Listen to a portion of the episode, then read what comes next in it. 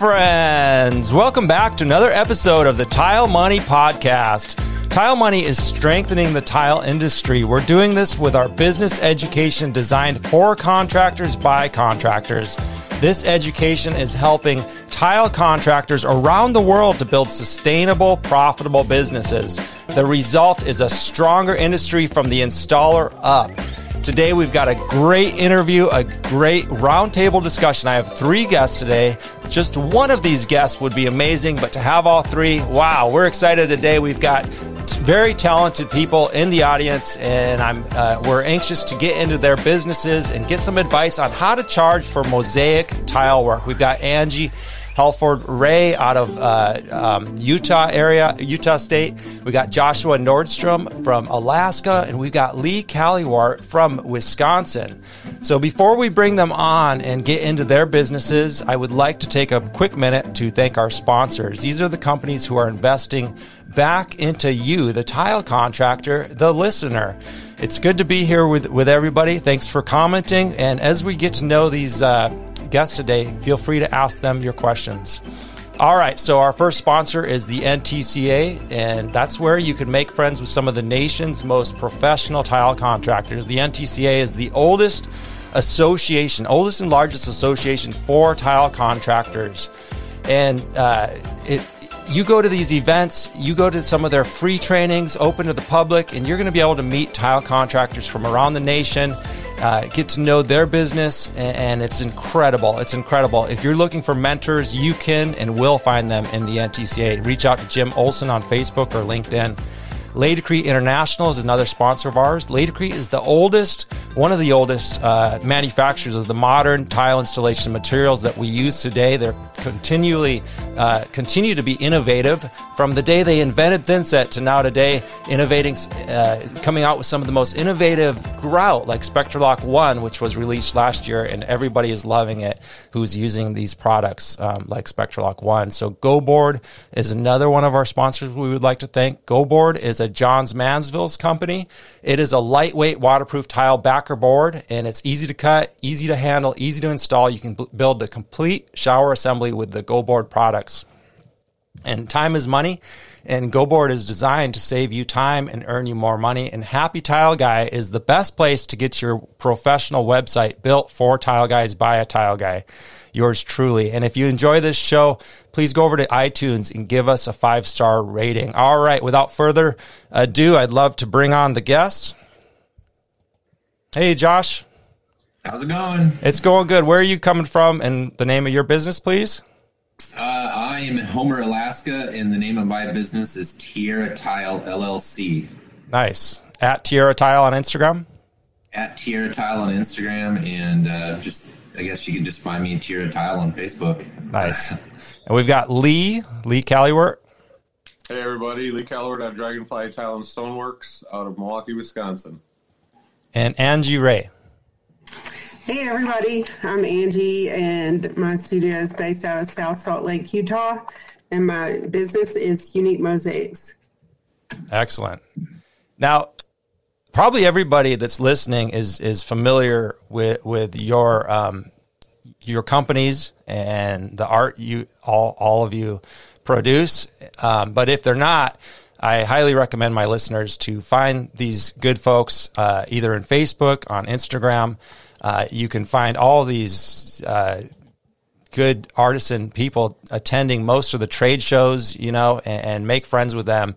Um, they are doing something really cool inside their Facebook group, which we'll get into, uh, which was started by Josh and Lee, I believe. Collaboration with the NTCA. They're doing a lot of cool things with the NTCA. Um, all three of these people here today. So, uh, let's let's get into it. We'll just do this roundtable. We'll start with Josh and, and, then go to Angie. We'll, we'll ask Josh the first question. Uh, tell us about your business, kind of you know the thirty thousand foot overview. Josh, how did it get started, and, and then you know fast forward to today, what it looks like. Well, the, the way my business got started is uh, I I dove straight into it, just going for the artistic uh, side of things. Um, in high school. I, I, didn't make it through college, or I didn't even make it to college. Uh, I made it through high school with um, art being my favorite uh, of all the classes. I did a lot of pottery classes. Um, right out of high school, I bought a kiln and um, I started making tiles. Uh, you know, I was just doing a lot of sculptures and whatnot. I had a friend asked me to make some tiles for a, a thing he was working on. That's just kind of where it started for me. Um, and I just went into it thinking, oh, I could just make tiles and sell handmade tiles. Well, that's a great idea, but it's really hard to pull off. Mm. Um, so it just kind of led me into. I was always doing just uh, carpentry work. I've done just about everything you can do in the in the um, industries, and uh, I found myself kind of uh, wanting to do more tile work. So I bought a tile saw and just kind of taught myself how to tile, um, like I think a lot of guys do. And um, you know, and I'm guilty early on of not doing everything the right way, um, as a lot of guys do.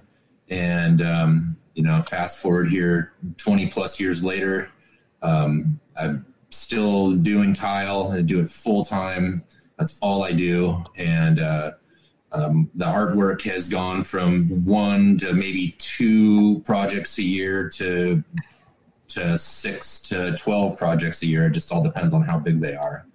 So um, my goal is to make it to Angie's status and just do art and nothing but art. But I still find myself doing regular installs. So I'm almost there. Okay. So you would like to be in the studio? Uh, yeah, I'd like to just be in the studio. Well, I mean, I'd like to do the installs too, still, but oh, okay. Um, I'd like to, you know, I, I don't want to be just doing floors and backsplashes. You know, unless there's some artistic element to it. So, um, Homer's a pretty small place, so I've kind of got to take what comes at me a lot. Yeah, but I'm getting, I'm, I'm kind of feel like I'm getting closer and closer to the point where I can just say yes to the artwork and no to everything else. So still a little ways off, but um, that's my ultimate goal. Very cool. Very cool. And Angie, tell us the same question to you. Uh, what did it look like on day one, and, and then what is what does it evolve to today, please? Okay, well, that's a really big difference between where I started and where I am now. Um, to begin with, if you go back to the very beginning, I wanted to do a project with my kids, and that was back in 2004. I was homeschooling them, was looking for an art project, and I ran across mosaics, and I was particularly inspired by this one mosaic of this crab that I saw online, and I just couldn't stop staring at it. And I thought it was super cool, so I got into it that way. That's where just this, you know, the seed was planted. And then so after that, it was it was it started to become a passion. You know, I started um, doing projects as you know as a hobbyist, and um, fast forward to about 2012, I started doing flooring installation, and so I was thinking, you know, I want to incorporate this somehow. I'd like to take all of my experience. Uh, I had um, a degree in graphic design and advertising, always been involved in art, you know, in, in some form my whole life. And um, I just had this dream, you know, that, that came about it was like, I want to work for contractors. I want to be able to do this. This is like, I feel it in my blood. Like, this is what I want to do. So about 2016, I started, um, you know, I entered a contest uh, for a tile. But previously, before that, I want to back up a little bit. I immersed myself in the social media, in the tile world.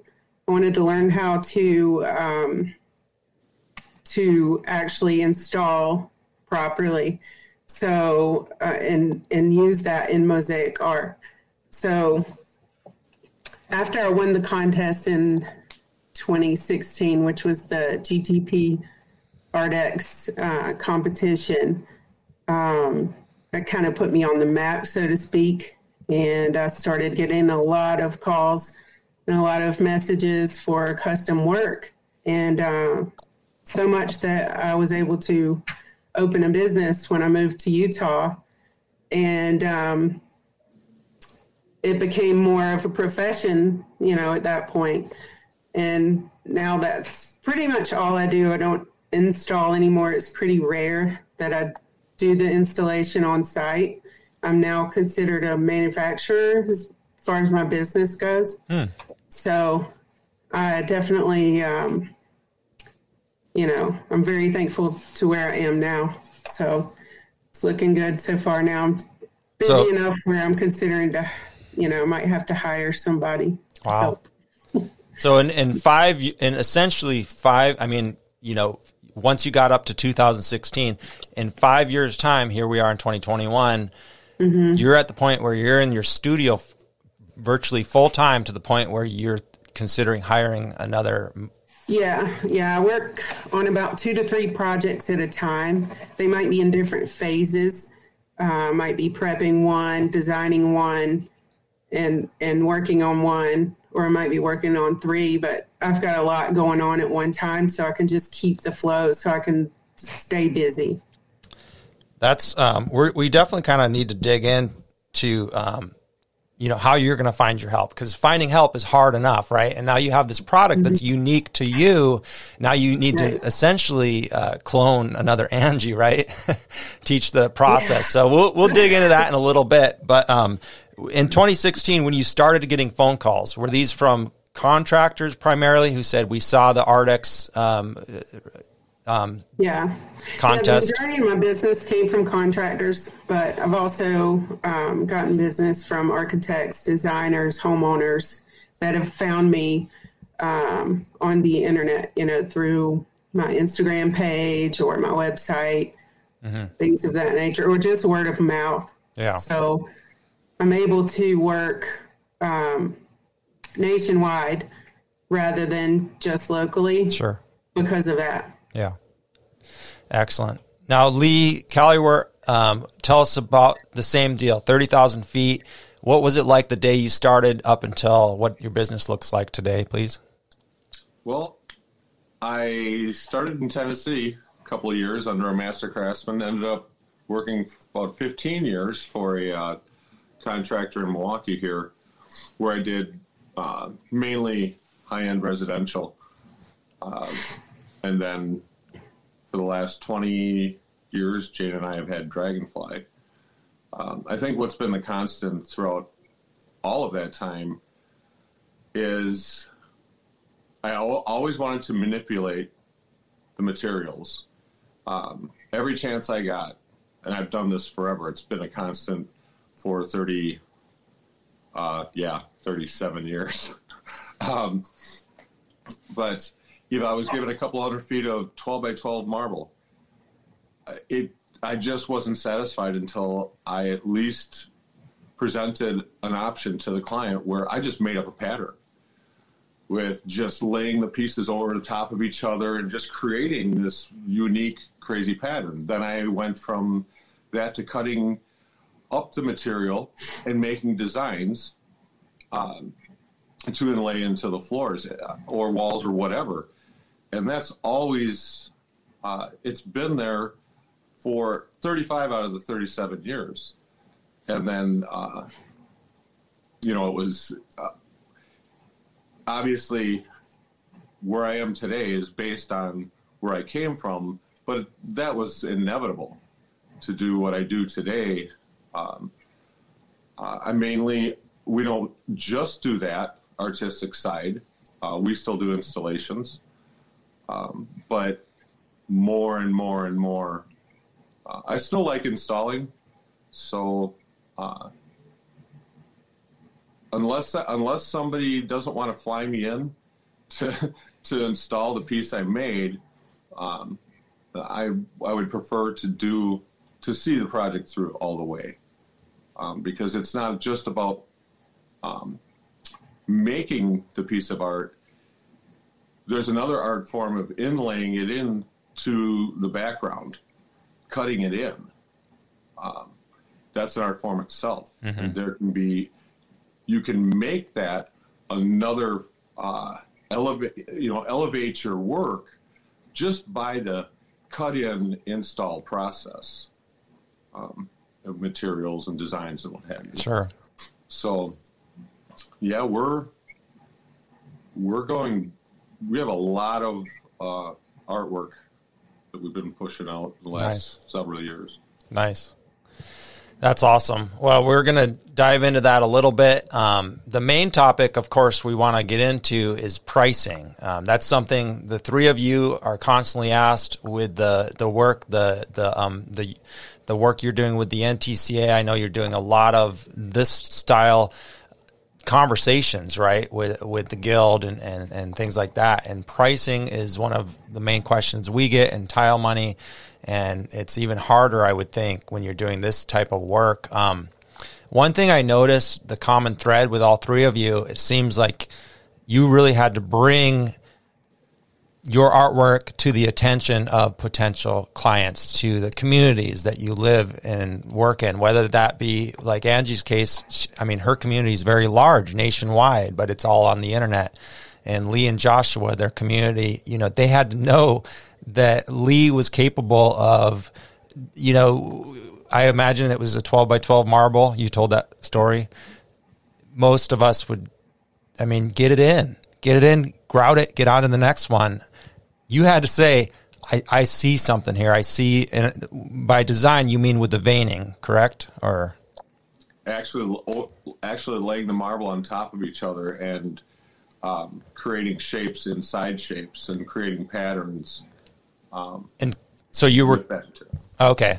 So, so you were fabricating the tiles. Oh, fabricating the tiles. Okay, so like c- cutting them up different sizes and yeah. okay, cool, cool. I, I wasn't sure. So you had to say this is what we could do. This is an option, and present it to the client and kind of introduce your. You know, when when you're bringing a, a new product to the market, which each one of you are. I mean, your individual artist. Nobody can create really what's what's in your brain. You know, I mean, you, they can get close, but everybody has their own twist on this, which is such a neat opportunity. It does sound like it's a, maybe a little bit more work, but the payoff, I think, we're going to learn. Um, as we get into this is, is is large. Joshua, let's go to the second question with you. What's been your biggest obstacle for your business so far, and, and how are you overcoming it, or how did you overcome it? Uh, there's no question the biggest obstacle for me has been the business side. Um, the business is not a natural thing for me. The um, the work, you know, I, I, don't have a hard time getting the work. Sometimes it's just, I mean, somehow it just finds me. Um, because I've, you know, in a small town here where I've, you know, everybody knows that I'm, I'm the decorative tile guy. So, mm. uh, just spending enough time here, the, you know, the work comes. Um, for me, the creativity just kind of flows too. The business has been the hardest part. Um, the past few years, uh, this is I'm in two years now. I've uh, with the bookkeeper. That was massive. Like I would try to, um, you know, I'd, I'd, I'd do all. I'd, I'd, go to work every day and work, and then come home and try to do all the paperwork. And then for me, my idea of like tax season was just pulling a shoebox full of receipts out and try to itemize everything and go to the tax guy when he smacks himself on the forehead and is like, "Oh my God, you're one of these guys." Um, so the bookkeeper's massive. Um, they take care of that for me. That's done every single month. Every single penny that goes in and out of my business is accounted for. Um, another huge thing for me was uh, paying myself a salary instead of um, just you know, cashing a ten thousand dollar check and being like, "Wow, I got ten thousand bucks on this job. Let's try to rat hole some money for taxes." And um, that's that's totally history now. So now I, I, pay myself a flat salary. That was pretty pretty massive. Um, and then just finding a good CPA. Um, I'm on my third CPA now. Um, I, this is the second year I've been with with this company, and um, they've just done really well for me. So it's you know it's really hard to for something like a CPA. It's you know it's got to be a word of mouth. Uh, you know I don't know anybody that just opens up the yellow pages and, and scrolls through and just tries to find an accountant. So you know you just kind of have to talk to everybody and see who people are using and whatnot. But um, yeah, the business part, um, I, I learned some. You know, I learn something new every day. It doesn't matter what project I'm on, but business wise, every single year I, I learn something new. So it's um, you know, it's it's a constant learning curve for me. What I, I can imagine, you know, there's a lot of benefits to getting a bookkeeper and a CPA, and you know, a lot less stress. I would imagine. Is there anything that surprised you? Like, wow, I didn't know this about my business or my money, or you know, is there anything surprising that was like? Well, I don't know about surprising. It's just the bookkeeper has, you know, for these PPP loans when they came out, I didn't have the time to go figure out the PPP loans and all that. I'm like, yeah, whatever. So, you know, my bookkeeper was the one that that cemented all that in for me and got all that going. And so that, you know, that was huge. Um, uh, yeah, I don't know if there's any real surprises with the bookkeeper. It's just, it's surprising how, how smooth the business flows when you've got somebody that you trust doing that for you. You know, it's, and sure, it's just another expense, but that's just part of the overhead. You know, you just have to charge a little more to, to uh, you know to allow your company to pay for somebody to do your books for you. Yeah. For me, and, and, all this stuff is, is learned by your your podcast too. I mean, your podcast came along at the same time um, when I just started to to you know I was I was getting the new CPAs and I was looking for a bookkeeper and, and everything just kind of came together at the right time and it just really um, you know my business is is 180 degrees different than it was three years ago, you know, before I found all these groups and tile money and everything. So um, it's all, it's all been great. I mean, your, your podcast alone has, has, has helped a lot in my business. And I'm sure a lot of people's businesses listening to this right now. Because we, you know, we're all, most of us are in this industry because we didn't make it to college and um, you know we're not business minded people you know we, we know how to work um, then you got to learn the business side of it. Yeah. So, yeah. It's good. It's good reminders. Keeps it top of mind. Kind of, hey, business is important too. Uh, one thing that surprised me about my bookkeeper and le- looking over the numbers with her from from their perspective, it surprised me how how bad my business was doing when you look at the financials and she's like, you know what this means here? You're not doing so good. So it's it's a good thing. It's good to be aware of that because like you said, when we get those ten, twenty thousand dollar checks, we think we're on top of the world, but sometimes that's not the case. Angie, how about yourself? Uh, what's been your biggest obstacle and how are you overcoming it? Well, I think my biggest obstacle starting out was starting with nothing like absolutely nothing, no tools. I was um, at the time a single parent for with five children, and um, I did mosaics on the side. Uh, I had, you know, sometimes two to three jobs that I was working uh, that were completely had nothing to do with tile. Um, so I guess you know, no tools, no money, starting a business uh, from from just an idea, basically, um, has been my biggest obstacle that I overcame. And uh, basically, I overcame it one job at a time. You know, the first job, I bought a tool, you know, um, and so on and so forth. So the next job, I bought something else. I started out with a ten dollar pair of nippers from, you know, a box store. Sure. and and I worked with those for for many years before I realized, hey, I need to spend sixty dollars and buy the cool nippers. you know, and then after that, that I just I kept building into my prices the tools I would need for that job.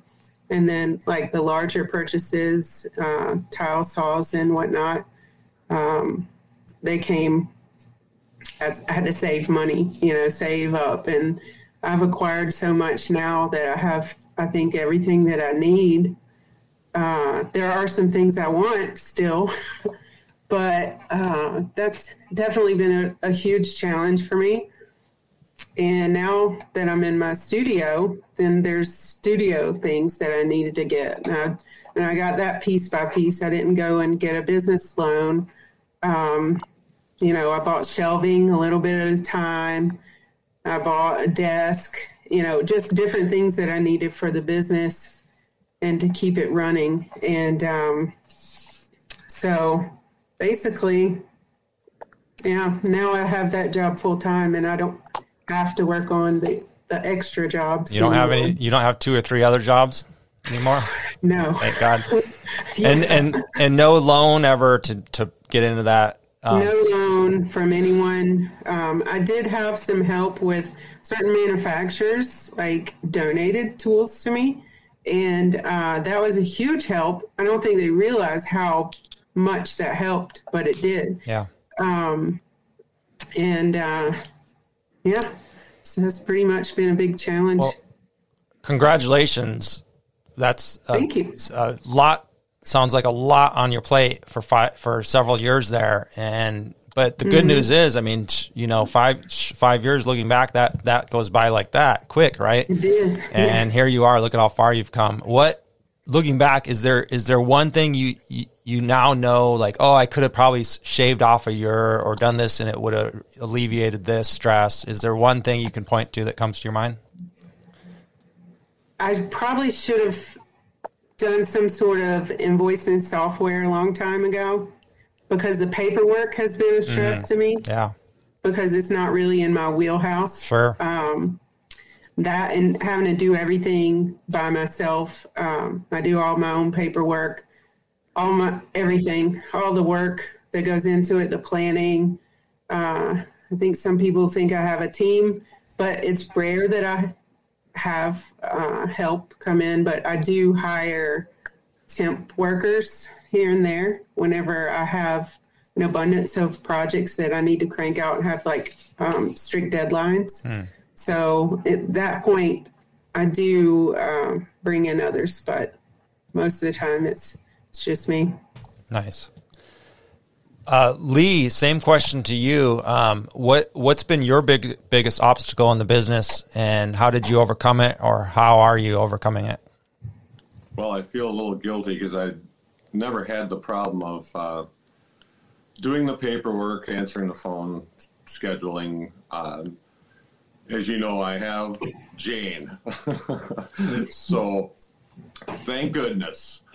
Um, without her, I, I don't know. Uh, yeah, I wouldn't make any money because I'd have to hire somebody to do all those things. Um, but the biggest thing I think for me over the years, not as much so today, but in the past, um, and it, it just did happen on a job, is people getting between myself and the client. Um, sometimes there's there's this whole chain of command. There's designers and GCs and architects, and oh, and then the painter has an opinion too. There's sometimes it just seems like there's all these people like in the middle.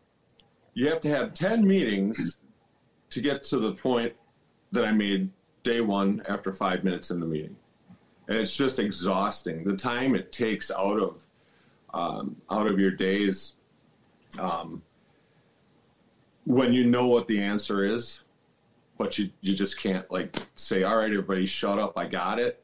You know, you have to go through the process, and I don't mind doing. You know, I do that with clients all the time, and I get that. If I'm working, you know, which I always do. Uh, 90 percent of the time is work directly with the client. So I'm more than happy to go through that process with them because I want to make sure that they um, uh, get exactly what they're what they were uh, looking for. Um, but I'm I can help guide them much more quickly if I'm in direct contact, not telling the designer who tells the GC who tells the client. And by the time it gets back to me, it doesn't sound quite like what I said. Yeah, know? yeah, So, but um, fortunately, um, for the most part, I, I I don't have to deal with that anymore just because of my reputation. I guess. Uh, even the designers, they know I'm not stepping on their toes, and they'll, they'll gladly just step aside, and they know I've got it handled, and That- they know they're in good hands. Yeah. That was. I mean, how how did you get to that point? I mean, that seems like a, a mountain of a task in itself. You know, you know. I mean, I understand what you're saying. You're not. You're. You know, at some point, you step in and, and take over the communication with the client, um, but they're still involved, obviously, in the project. But I could imagine that you know some designers I know would wouldn't want that, wouldn't want that relationship to look like it's that. A, it's a steep mountain. It really is. Yeah. But I think if you, um, you know, and it took a while, but um, if you prove yourself over and over and over to have the answer um, within within one meeting, and we all get to move on, and everybody feels good about it and confident, and it's over. Um, we have contractors that hire us specifically for that reason. They don't have to. Once they hire us, they know their job is done. They introduce us to the client. They just took us off of their worry chart or their check-in chart. Sure. They don't have, they have. There's nothing for them to do. yeah. Ask us if we need anything. How you guys doing? How you having a good day? That's about it. Um, so it's a good place to be after uh, many years. Yeah. It sounds like a good place and it sounds like it, it really does just take time. You're not going to Yeah. get out go out of the gate and have that, you know, relationship. It's uh Well, you have to be careful. yeah. You know, you, you, or else you can make a lot of enemies real quick. You know, so So I think now is a good time to jump into the the pricing um, questions, and I just want to. Um, I'm going to share a screen here before we get into the pricing questions, just because there might be some folks who haven't really seen um, your work. So I just want to share. We're not obviously we can't look at it, like all your work, but we're going to share a few a few posts here. Uh, this is something Angie created, uh, I believe, last year um, or in the last, you know, sometime in the last 12 months for sure, and, and shipped it to a contractor states away. Uh, it's it's a. I'm looking at a tree stump for all of you listening. Yeah, uh, that was in progress. That was before grouting. Oh, okay. This was before grouting. So if you're listening, you can you can hop over to YouTube about the 30 minute mark and, and look at these photos. Um, this is another uh, Angie uh, project here. Um, I think it says Corvette there It's for uh, bar and grill. for, for a showroom bar. Oh, bar and grill. Mm-hmm. And then uh, Indian street food curry up now, which I, I think is a chain. Yeah, because I think yeah. I've eaten there. Yeah, so so that's but you got you got like the local one in Utah, or Yeah, and it's a backlit sign. So they've they hung that up. It's uh, mounted on plexiglass, and they backlit and framed it out, very cool. and it's inside the restaurant. And then um, uh, this one is for That's for a fraternity, um, and it's actually for a sh- like a shower. For Okay. I think there's like it was a huge shower, so it's a medallion that goes in there. Is it like 36 inches or Oh no, that's I think it's five feet. This one's five? five feet in diameter. Wow, five feet in diameter. It's huge. So you you're doing some really really big stuff. This is one of your latest for uh, uh, Dan Heacock's Dan, hmm came out came out ph- phenomenal, excellent. And then we're going to get into uh, some of Lee and, and the Dragonfly team, their work. Um, what are we looking at, Lee? Um, we're looking at a 13 foot cobra that started out. It started out. It started at about 18 inches. Wow, Something happened, as usual. Never fails. it kept growing, huh? yeah, I couldn't stop. It just sometimes the art tells you what to do. It's phenomenal. And then this was a what was this one? A project, uh, a personal project? Or, oops, sorry. Well, the the left one, the Muse, was an experiment with a new templating process. Uh, uh, the right one was also an experiment that I was going to sell, but Jane uh, confiscated it the minute I finished it. So uh, she's going to have it installed. She's going to have me install it. Okay, very cool. And then uh, Lee has employees, so these are uh, evidently three of your employees, right? Yeah. They're all young, which I'd, I'd love to talk to. I don't know if we're going to get to employees today or not, but if anybody's, you know, having trouble finding employees, I always recommend reach out to Lee. He's got a great attitude. He, he attracts young, eager people, eager to work with the art um, aspect of things. Am I summarizing that correctly? Yes. Yeah. Yes. Uh, and then this was your project as well, right? Correct? Yeah. Those uh, cherry blossom trees in a uh, And- oceanside glass shower. It's just amazing, amazing stuff here. And then obviously s- some more what we would call more standard, you know, s- type tile. I mean, even though this bathroom was pretty wild. Um, there's how many square feet of subway tile in this thing? I, uh, Five- I don't even like, thousands. Uh, I even several thousand. Yeah, it's, It's a vault. It's a vaulted. Uh, is this a master bath? This is a boathouse, A boathouse.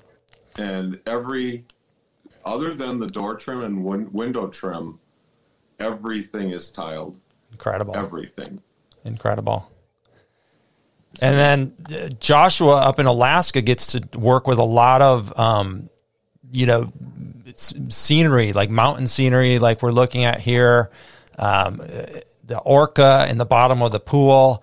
Um, and then this was, you can correct me if I'm wrong, Josh, but this was in your personal home. Yes, that's in our personal home. Just finally looked, you know, it, it was untiled forever and just indecisive on what to do. And I just found this cool image online and thought, oh, that'd be a cool tile pattern. And uh, we made that with a couple couple down days we had in our schedule. Nice. We've got a question from the audience I'd like to address real quick. Chris, uh, good to see you, brother. Thanks for being here with us. What is the base for the mosaic leaf? Looks well made, Angie. This this one, Chris, leaf, mosaic leaf. I'm not sure what you can you can get with them um, later if we don't get the answer to that one. I'm not sure which which one you were You might have been asking what the base was for the mosaic stump. stump. Okay, Well, it's Oh. off from a leaf, but that makes more sense. probably foam board, right, Angie, for the stump. Oh, I muted her. I'm sorry. You had a um something was going on. Angie, was that foam for the stump? Yeah, yeah, it was a high density foam for Right. the stump. Yes. This is another Nordstrom project, I believe. Yeah. Yeah, that was for a couple private pilots up in Anchorage. Um, a really cool stairwell, just really framed the piece. But that's actually their airplane. Um, and it's a compass rose flying over a, a glacier. If you kind of tilt your head, you'll see there's a a mountain range Yep. over its left wing, and it's it's kind of uh, it's flying over a glacier with glacier. What was the dimensions on that? Uh, uh, I think that was 54 inches. Very cool. And then I, I, I think this is one of my personal favorites. Um, it's a it's a shower with uh, plank porcelain, uh, high gloss. It looks like and a, a amazing mountain scene. Which did you say this is out your window or Yeah, well, that's out just about everybody's window here. That's Okay. looking across Kachemak Bay at the um, uh, the glaciers. Um, so I do a lot of mountain scenes up here, um, and that's just another one. And that one's really cool because it's like you said, it's high gloss. The field tile's all high gloss, so that the mural is just on the back wall, and what you're seeing on the left and right are the reflections. So it appears to be a full wrap, but it's not. That's what I thought. That's that's what I thought. So just um, incredible stuff. Everybody, uh, you should be very proud of yourself and, and your work. Um, very talented here. So, how the heck do you charge? How do you calculate price for stuff like this, Josh? You're you're first up. Yay. Um, how? Well, I guess it's just like any other job. You go into it with a mindset of, well, how much time is it going to take? Uh, so it's time and materials, and then you just you need to add some time on because everything always takes longer. Um, you know, that's the way I go into every job, and just try to think, well, is it going to take me a week? Is it going to take me three weeks to fabricate it? And then you know, just go off your day rate and do the math. Um, you know, you can you can do it by the square footage. Um, but you know, I think a lot of times that scares people away. If you come in and say, "Oh, you know, I could do this for 350 bucks a square foot," and people are gonna be like, "Yeah, right, you can." Sounds like a big Um, yeah. so you can go that way, or you can even break it down per tile. You know, like the piece I'm working on now is just under 400 tiles, and you know it's just under four grand. So you know, so you can look at it. It's it's you know it's around ten dollars per tile mm-hmm. for fabrication. So you know you can you can kind of weigh it out any way you want. Um, you know, if you go with a square footage price, I think a lot of times people are going to get sticker shock. So you have to kind of go into it and explain, you know, well, this is, you know, we're taking boxes of square tile and we are physically hand shaping every single tile. Um, you know, you got to kind of explain your process, and people people pretty much realize the process once we're far enough into the into the consultation and everything um, that they understand, you know, what they're paying for, um, because it's it's definitely a few steps above the normal tile work. So, um, yeah, you know, if uh, if I think it's going to take me two weeks in the shop, then I'll you know I'll add on another three or four days, just because that's just what happens. It's uh, you know you just run into a few things that always slow you up. Um, I think out of all the jobs I've ever done, I think I've probably only came out ahead on like two of them. Mm. Um, and I know that sounds crazy, but um, I don't know. It's for me. It's I do it more because I love it than you know than to be getting rich off it. You know, I started out in southern Arizona, and when I told everybody I was moving to Alaska to do tile art, people thought I was crazy. It's like, why are you going to Alaska of all places to do tile art? You should stay in the Southwest. And I was like, well, it's not for me. It's like, um, I, am doing what I what I want to be doing, and you know that's that's the motivating factor. It's not the money. So, you know, 20 years down the road here, now the money's finally starting to come around. Um, so, you know, I don't know how much of a balance there there is there for it, but um, so so now 20 years on, knowing what you know now, and and you're saying the price. I mean, yes, it's it, you know you love it and you enjoy it, and and you live and work with in a beautiful area, probably with pretty calm natured people because of the environment, right? And so you, are kind of choosing to be there for several reasons.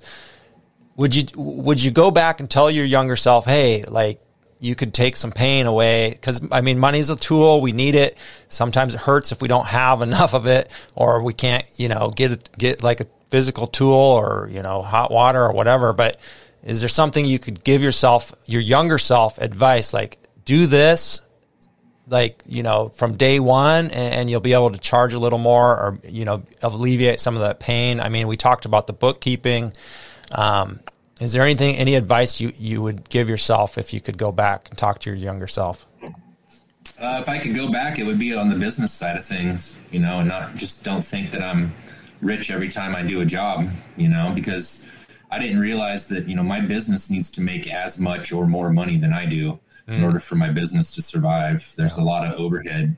Um, so you know, I'm not. A, I'm you know, I'm making money for myself. I'm making money for my business. I'm making money for my employer or my employee, and I'm making money for the government. So you know, there's a lot of people that have their hands out.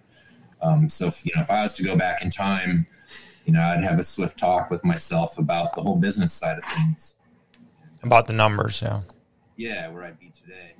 Um, you know, the, as the art goes, I think you know that just kind of um, takes on a life of its own, you know, and, and you just kind of hone your style over the years. Yeah.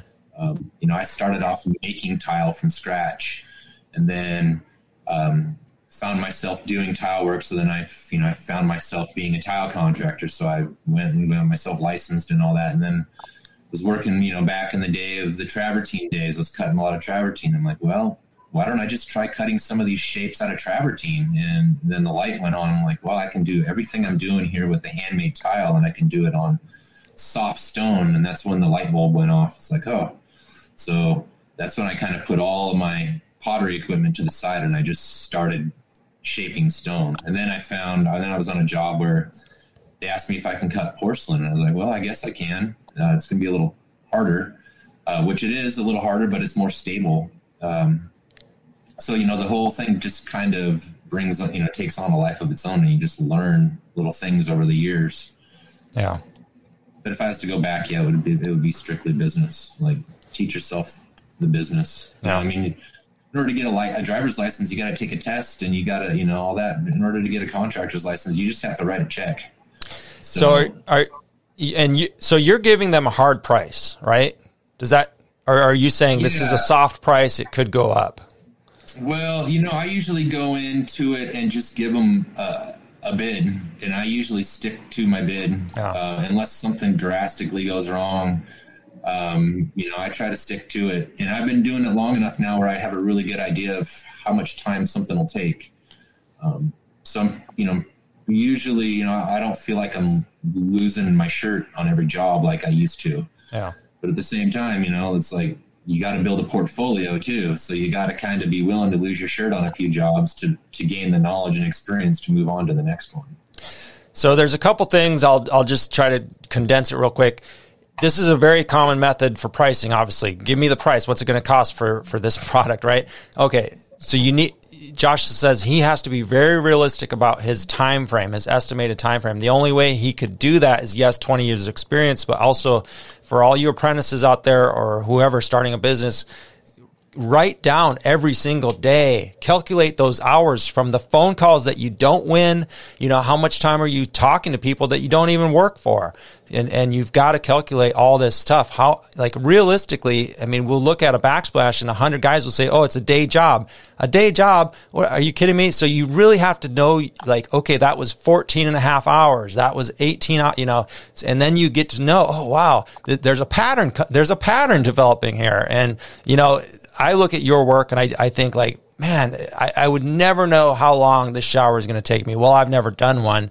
Um, and you know, you've done a, a, bunch of these now type of projects. So you're, you know, you're starting to understand because, because you've been paying attention. And also the other side of the coin is, get with your bookkeeper, know realistically what a business has to make in order to succeed. It's not just your hourly rate. So those two things I'll, i want to just put out there.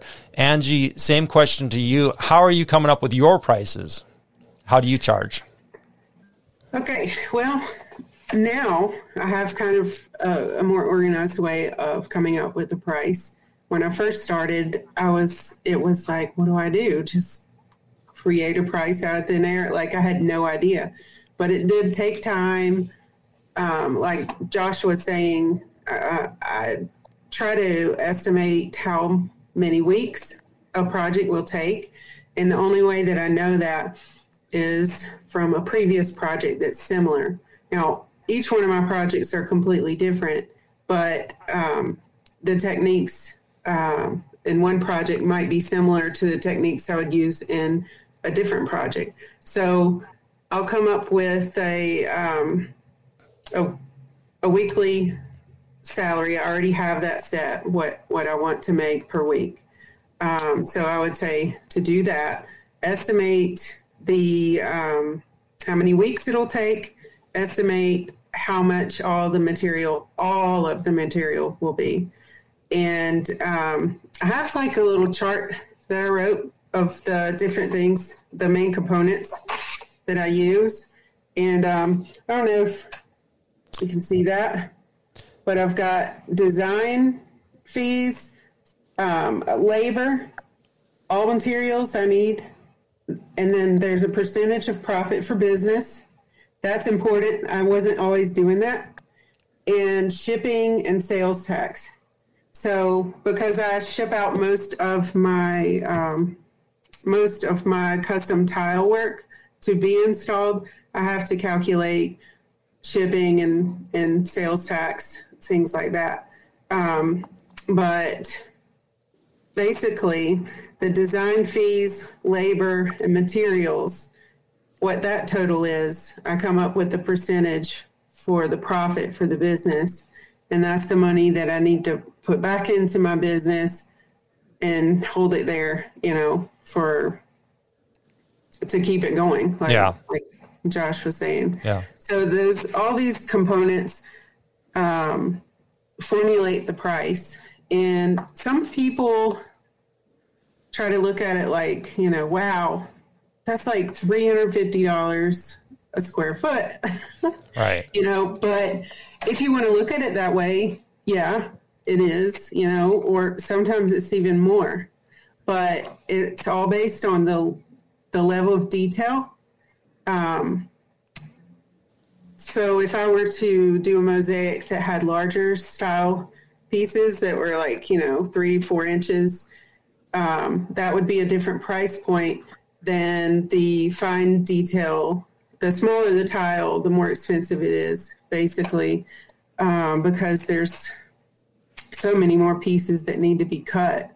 You know, when I'm doing lettering, um, believe it or not, that's so time consuming to do like a hexagon floor with cursive lettering through throughout because not only do you have to cut all the pieces of the lettering, but you also have to cut and scribe around all the pieces on the outside of those letters mm-hmm. and um, and mounting and whatnot. But so I guess it does take experience. There's no, um, I would definitely say to start creating like a spreadsheet of different style mosaics, different types of mosaics that you might want to do, or just stick with one style and um, figure out how long it takes you because that's where, as artists, I think where we get the starving artist stigma because there's a lot of times we spend way more time on a project just because we want to make it look super cool and we lose out on the profit because we spent so much time trying to get it right. Mm. Yeah. So, you know, you win some, you lose some there. So do you have a we're, we're going to do what we want anyways. yeah, I, I, I hear that is there like a yeah. if you if you projected you know 40 hours for a project i mean i'm are you checking yourself you know at 20 hours saying eh, am i about am i am i there? Am i am i doing good? Am i ahead of schedule? Can i slow down? Can i do i have to speed up? Yeah i try to i try to actually make myself a schedule and try to keep on track and um, you know by making small goals. Like I want to be 25% done by this day, be 50% done by this day. And that way I can kind of keep myself in check mm-hmm.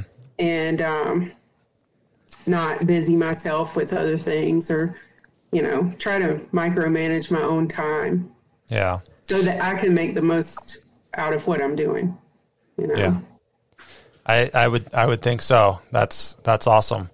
Um, we're getting uh, a question. I'm gonna I'm gonna address it after we talk to Lee about his pricing. Um, but if you if the audience has questions, feel free to put them up in the comment section. Lee, same question to you. How are you charging? How are you coming up with your prices? Um, any any different or any different spin? Yeah, I guess so. I think I think early on in my career, I made a decision that I the only way I was going to be in this industry is if I did high end uh, residential work because there's so much artistry involved um, in it just inherently because of what it is. Mm-hmm. the materials, uh, on and on and on. But um, and over time, uh, what that's translated into is we're a T and M contractor. I mean, for the most part, when we're hired, it's you know it's time and materials. Here and there, uh, we might give a range for budgeting, you know, if they want to know if, uh, you know, 10, it's going to be between 10 and 15, whatever that range might be, if that helps them uh, put their budget together for the project. Um, a lot of times we're putting artwork in the house. We're also doing other tile work in that house. Mm-hmm. Um, and then I think the other thing about our approach to some of these things, the picture isn't always clear when we start it starts with inspiration. Mm-hmm. And with a lot of our clients, you know, it starts with I like um, a certain, I like nature, I like this, I like the whatever it is. Um, and that just kind of gets the ball rolling. There's no way we could even give them a price just in the manner in which we approach how organically it all just kind of comes together. Um, it happens over time, and they're involved the whole time. Um, many times they'll come to the shop and look over the sketches, and then you know the material selections and um, tweaking the design. Uh, So it would be impossible almost for most of our, our pieces to even give them a price just because they evolve. And they also know, you know, anybody in town that's uh, worked around me knows that I will never pass up an opportunity. I'm not going to I'm not going to give you a price and then skip opportunity to make it better because uh, I have to stick to You're running out of time. Yeah. No. If I see an opportunity, I go to the client and say, "Hey, whoa, stop! We got to do this," and they're almost always totally on board. So we're always looking for, you know, opportunity to make it um, to make it better. Are you 100% T&M then? Just about Just about. here and there, um, little filler jobs. Like a backsplash or something. ones yeah. yeah, just the you know, and most of the time the apprentices can do those. Sure. um, and they're good experience for them to go do those type of things, and and those people will want to. But as far as ninety percent of our work, it's all it's hundred percent T and M.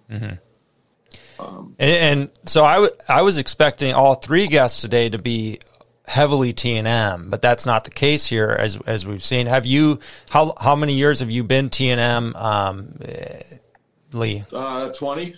Twenty years, and and you're lo- you're obviously loving it. Otherwise, you wouldn't. And it, it works for you and your clients. What do you have any pushback eh, over the twenty years? I mean, now you're probably at a point where everybody kind of knows the routine, but some years ago, was there a lot of pushback when you first introduced that pricing structure? Um, I guess there were some that you know because it it's not the norm. Um, but I had already been around when we started this business. I had already been working in this region for 17 years, um, 15 years. So I had already built a reputation when we started this business. So it, it that transferred, and um, those a lot of people found me after Jane and I started Dragonfly. Obviously, I wasn't reaching out to people. That's you know because I was working for somebody else, but they found me, and so it, it just it, it was a pretty smooth transition. It's good to it's good to be in demand and realize that and recognize that, right? We've got a question from Kim. If someone if a client says uh, they have a X amount of budget, not to go over it, you you know, will you alter your design to fit that budget, Lee? Yeah, we've done it. Sure. We've done it. Yeah. if somebody really wants a piece of art and you know people of all income brackets love art Yeah. so i mean and if somebody really wants a piece uh, and i'll just say well this is what we can do for that for what for your budget for what you want this is what we can do So I have a, a question for you. for you as well as Angie, we forgot to ask this to both of you. If you could go back in time and, and give your younger self a talking to, uh, Angie, would you what would you tell your younger self to to, avoid or change or? I would tell myself to learn accounting and bookwork, all that kind of stuff, um, and definitely take notes, plenty of notes, journals. I would have loved to have seen um, my progress uh, in like a notebook form on each project so that I could refer back to that and like, okay, I used this material because there's a lot of times where I'm like, I know I did this before and I just can't remember Yeah. what that technique, how did I do that? You know, I would definitely take notes on each project um, and tell myself to keep up with the time. I don't keep track of time because uh, because I'm working on multiple projects. It would it would be like you know it would be cool if I had a little chess timer and I'm like okay I started that one, stopped working on that one, started on this one. You know, I that's one thing I don't really keep up with. I do keep up with days, like I know how many days that I work on a project, but not necessarily hours. Um, but I think I would do that uh, if I went back. I would try to keep track of that to to better judge how long a specific project would take. And uh, but definitely the accounting and bookwork are either early on hire somebody to do that for you mm-hmm. very early. It's great advice. I, I love the the journal, right? I mean, it's so important mm-hmm. for for any contractor. I don't care what you're doing. Uh, make a, a folder, uh, you know, a journal, whatever, you know, electronic pen and paper. Put the grout, the, the, the materials used, the, the days you work, the hours, the the husband's wife's name, emails, uh, dog's name. I mean, pack it full of with. A, I mean, these days, like I say, you would we can use a CRM, a digital CRM, like we have at Happy Tile Guy, or a pen and paper works just as good. Often, yeah, progress pictures. Yeah, progress photos. Mm-hmm. Lee, how about you? Would you, if you had a time machine, what what would you tell your younger self? I would have said, go find somebody like us go go find that where is that per, where is that Angie where is that Joshua where where is that person? I want to go work for you for a while and um, I could have you know t- it took a long time to learn some things by trial and error that um, had I known somebody uh, God if I'd have had somebody like that at at 25 years old um, I would have been doing more artwork and at a quicker pace many, many, many, many years ago. Mm. But it all had to happen. At, there was nobody. There was nobody teaching. Um, if there was, there were far and few in between. Maybe they weren't in my region. Um, a lot of excellent craftsmen around here, but um, I didn't know anybody who did anything like this. So it was like, I just figured it out. Drew a picture, made a template, cut the piece. Does it fit? You know, on and on and on and on. So if I were um, anybody out there looking for uh, or looking to get into this type of work, I would strongly suggest, you know, and we're we are all trying to help, and we have been through different different uh, avenues, uh, roundtables, the guild, you know, on and on and on. Um, we're trying to give them an upper hand. But if you really want to do this, seek out those people in your region and pick their brain, if nothing else. You know, strike up a relationship with that person. They can really help you. Uh, they can really help you advance into it a little more quickly, and maybe a little less. Maybe uh, well, you're still going to lose a little money here and there because it's artwork. You can make decisions that cost you money. Yeah. You, you, know, so, but anyway, I think now, that's the one thing I would have done. Excellent advice. I, I, see a lot of apprentices, you know, I mean, we see it in the, in the group from time to time, and I know it's everybody's kind of pet peeve um, you know, somebody who's a one year apprentice, you know, asking for business advice because they're striking out on their own. Granted, some of us are just going to do that no matter what, but it's, I, I, think Lee's advice there is, is solid. Get, get your apprentice in the, in the chosen kind of, if you find yourself more driven towards the art and you're working for a commercial contractor who's slamming in 7-Eleven bathrooms, maybe find yourself somebody else to work under, um, kind of get a little bit more well-rounded. And it's not always possible. You know, maybe you live in an area where, you know, you just can't find that person to work for. There are some digital um, tools. Uh, you mentioned a couple of them, Lee. Why don't you expand? Tell everybody what you're doing with the the guild, the Facebook group, and, and please tell everybody what you're doing with the NTCA. Um, because these are these are avenues. I mean, like I'm saying, people throughout the world, if they're interested in this type of work, can go and, and learn from the people who are doing it. Well, I guess to start with, uh, the guild was started for that purpose.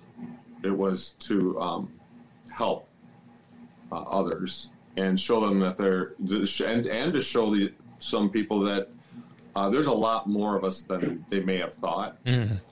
Yeah. You know, there's always been the community. Sure. But I think it's much broader than a lot of people ever really knew. Um, and then with, to, and, and that, when you find that out, well, there's now you have that community yeah, uh, the, for support, um, you name it. Mm. Uh, so that kind of transferred over into us starting to do the artisan roundtables uh, and NTCA artisan roundtables and that's also its main focus is highlighting other artists, um, uh, showing tools, methods, uh, materials, anything we can do mm-hmm. to uh, help them not be in the place we may have been, you know, 20 years ago. Um, so those are just a couple of things. We're, you know, we're we're doing something. Uh, Josh and I are doing a presentation for uh, coverings. Um, once again, it's education and just to, I think we're we're hope the hope is the more widespread this is, um, I think people are going to see there is a call for it. People just don't know about it. Yeah, that's that's what I'm. Yeah, exactly, and that's I I brought that very important point up earlier is people don't know what they don't know. I mean, they if all they think they can get is you know ugly tile or standard tile, right? Square tiles, rectangle, you know, whatever, or maybe sheet tiles, which sometimes you know they're going to end up spending you know quite a bit on. They could get something truly custom, truly one of a kind, but they don't know where to find it. So. Um, I, it's an important point. Um, if you want to get into this work, make sure you're associating with these three as well as everybody else in the guild and, and join those NTCA uh, Zoom meetings, um, the artisan roundtables. Um, now, we had a couple questions from the audience. Uh, what does anybody have any favorite uh, materials to work with? Porcelain, ceramic, marble. Uh, Josh, do you have a, a personal favorite? You know, there's no favorite for me. It's all color. Um, you know, it's it's just looking for the right color and texture. Uh, try to stay away from certain materials if you've got some really small pieces. Um, you know, a lot of veining and whatnot. And stone isn't going to work out well for you if you got real small pieces. Um, uh, you know, I don't know. I guess if I had a favorite, it'd probably be porcelain, just because porcelain's just really stable and, and you know stays together when you cut it. Mm-hmm. Um, but that being said, there's a lot of stone that's really stable too. And, you know, I'm working on a ceramic piece now. It's really super stable. So um, I don't have a favorite. It's, it's just, for me, it's just picking out, I don't pick out a favorite, uh, favorite type of tile. I pick out the colors and then just deal. Whatever's best. Angie, do you have a favorite product to work with? Yeah, I think I do. Uh, well, two. I like um, to work with marble and glass. Mm. So those two are my favorites. Um, I think it goes back to like ancient mosaics. Uh, I really like the style. Mosaics have been around for centuries, you know, and um, taking it back, you know, the original mosaics were made with like glass and stone and all all types of materials, but um, I really enjoy working with marble and uh, and glass. And I've been cut and I bleed almost every day. do you do you do any um, water water jet cutting for your stuff?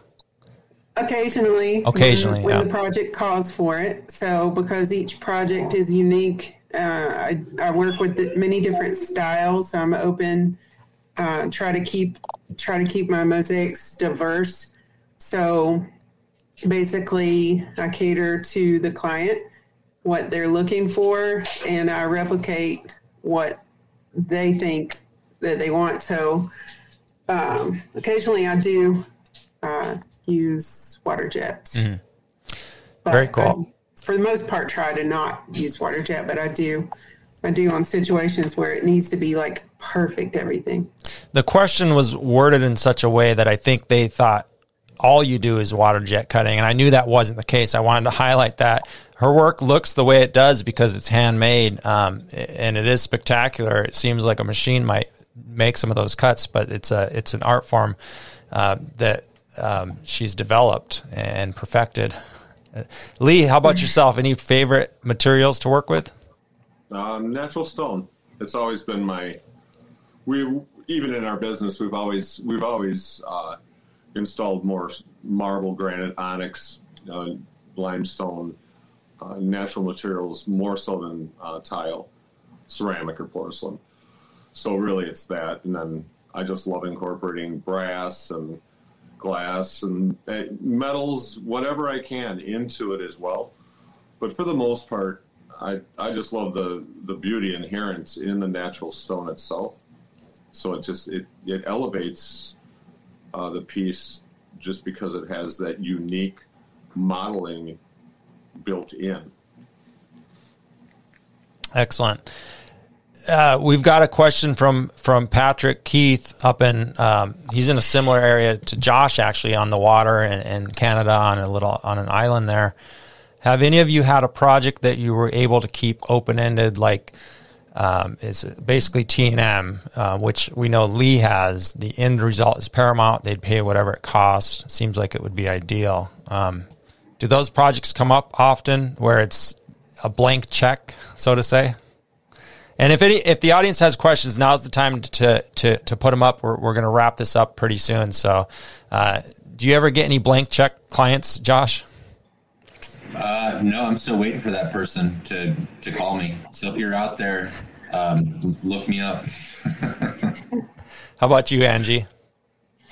Um, I have a little bit, but you know, it wasn't like on a large scale, more a smaller scale project. Um, but like Josh, I'm waiting for that that that large blank check. That would be nice. but I think I think the thing to remember with that though is, um, it's not as easy as it sounds. You know, you have to just because it's T and M, you still you still better have the the respect of that client mm-hmm. and what they are paying you to do it. If uh, if you were to take advantage of that situation, uh, that would get around pretty quickly. So even though it's T and you have to be respectful of that fact um, and honor that they are trusting you uh, to make it happen in a timely fashion. Just because it's a so-called blank check, they know and trust us that we're not we need to make extra money this week, so we're just going to drag our feet. Well, that's not the case, and you wouldn't last long around here if, that word got out that right. you were gouging people. Sure. You know, one thing I wanted to add um, for my pricing is, you know, a lot of times I'll charge for the fabrication of the piece, and then there's an installation cost too. So it's not all lumped together. So there's the you know the fabrication, and then there's the install because you know the install has its own complications too, um, and you never know exactly what you're going to run across for the install. So I, that's something I've done here the past couple of years. Is I'll I'll, I'll charge the fabrication, and then I'll charge for the install. Mm. So that makes sense. The the other problem with those open ended jobs, I would imagine, as smaller operations, um, and I'll just put this out there, maybe it'll help someone. It could be a it could be detrimental because all of a sudden now you have one client for maybe a year and you have to reject all the other clients. So for smaller businesses, that's something to keep in mind as well. It's always a uh, a balance there. I put your last name out there, um, Lee it, it, someone's looking to get a hold of you on Facebook, it's uh, Wart. Is that how you pronounce it? Callie Wart? Uh, Calawart. Calawart. Okay. Yeah. Um, and then Thomas wants to know, uh, I guess, what's the best way to get a hold of all three of you to talk and discuss about uh, future projects? Would that be the the Facebook group, the the guild, probably? Yeah, or message, private message us, or um, yeah. That's probably the private message. Yeah. My contact information is on my website and all, on all my social media, so I could take calls, text, email, instant message. Easy to get a hold of. Mm. Yeah, we're all pretty easy to get get a hold of, I think, except for uh, you might want to think about what time you're calling Joshua. Yeah, up in Alaska. if you live on the East Coast, yeah, you might want to do a time check on that one. Wait, wait till after lunch for sure. Yeah. now, this question: um, How long did it take to get to that client base that requested, you know, the artwork, the inlays? Um, I mean, you want to give a, a, a year amount, uh, Josh? We already discussed this towards the beginning. It's hard to put a time on that. Um, you know, it's living in a small place. Everything you do, you know, they they show it to their friends and people talk. And um, so, I mean, I, you know, I, when I first moved here, I did. Uh, Homer had their first annual home show, which is nothing like any home show that any, anybody's ever been to. It was really small in the gymnasium, and um, I did that, and that really put me on the map. People are like, "Oh my gosh, look at the tile work this guy's doing."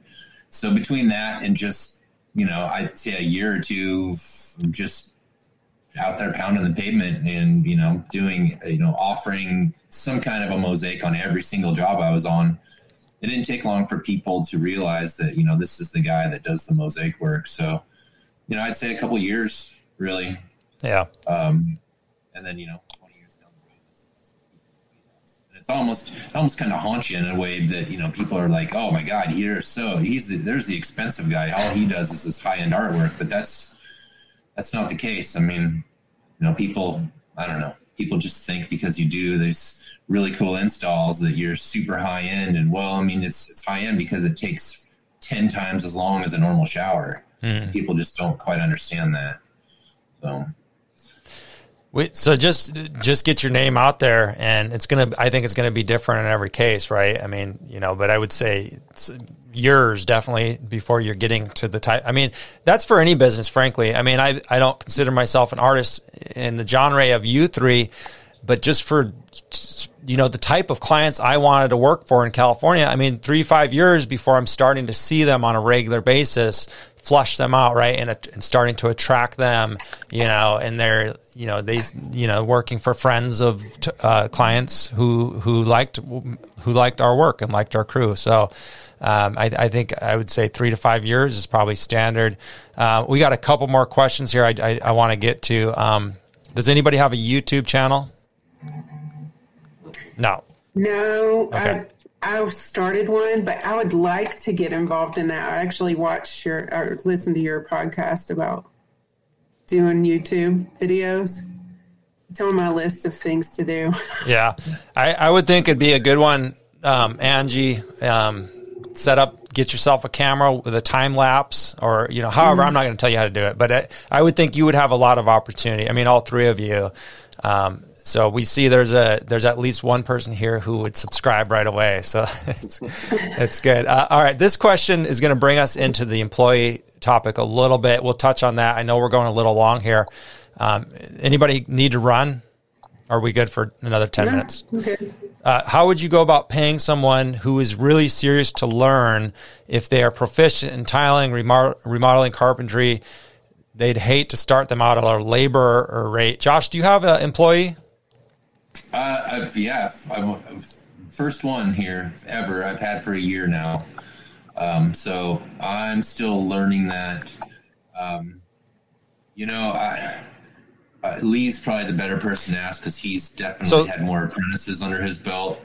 Um, I don't know. I just yeah. feel like you know, starting them off at a fair wage. You don't want to start too high because you know you don't. I mean, you got to. Yeah. They got to work themselves up. You know, I mean, it's just that there's a fine edge there of, you know, um, I don't know, Lee. Lee, Lee, what about you? How t- take us from the beginning? How how do you find your employees, and, and, do you start them out at minimum wage, or is it better? Is it worse? What's, it wouldn't be worse. It's probably better.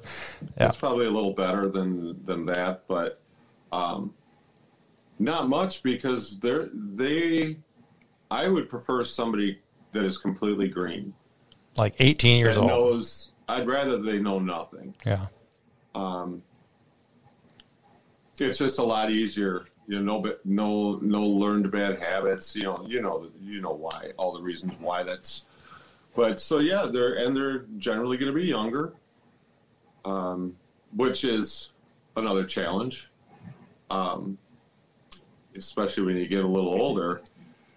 You know, uh, there's a couple generations between myself and some of my employees, so um, you have to be you have to almost be more um, of a parent at times, just because you're accepting of your children right? When they do things that uh, annoy you, but you know they just don't know any better. Mm. So it's a little like that where you know you don't come from the same time period they do, so you have to be open. But I think they they they decide how fast they progress.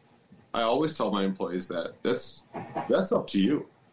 I'm giving you uh, the information, the training, uh, the tools you need to to move forward in your training.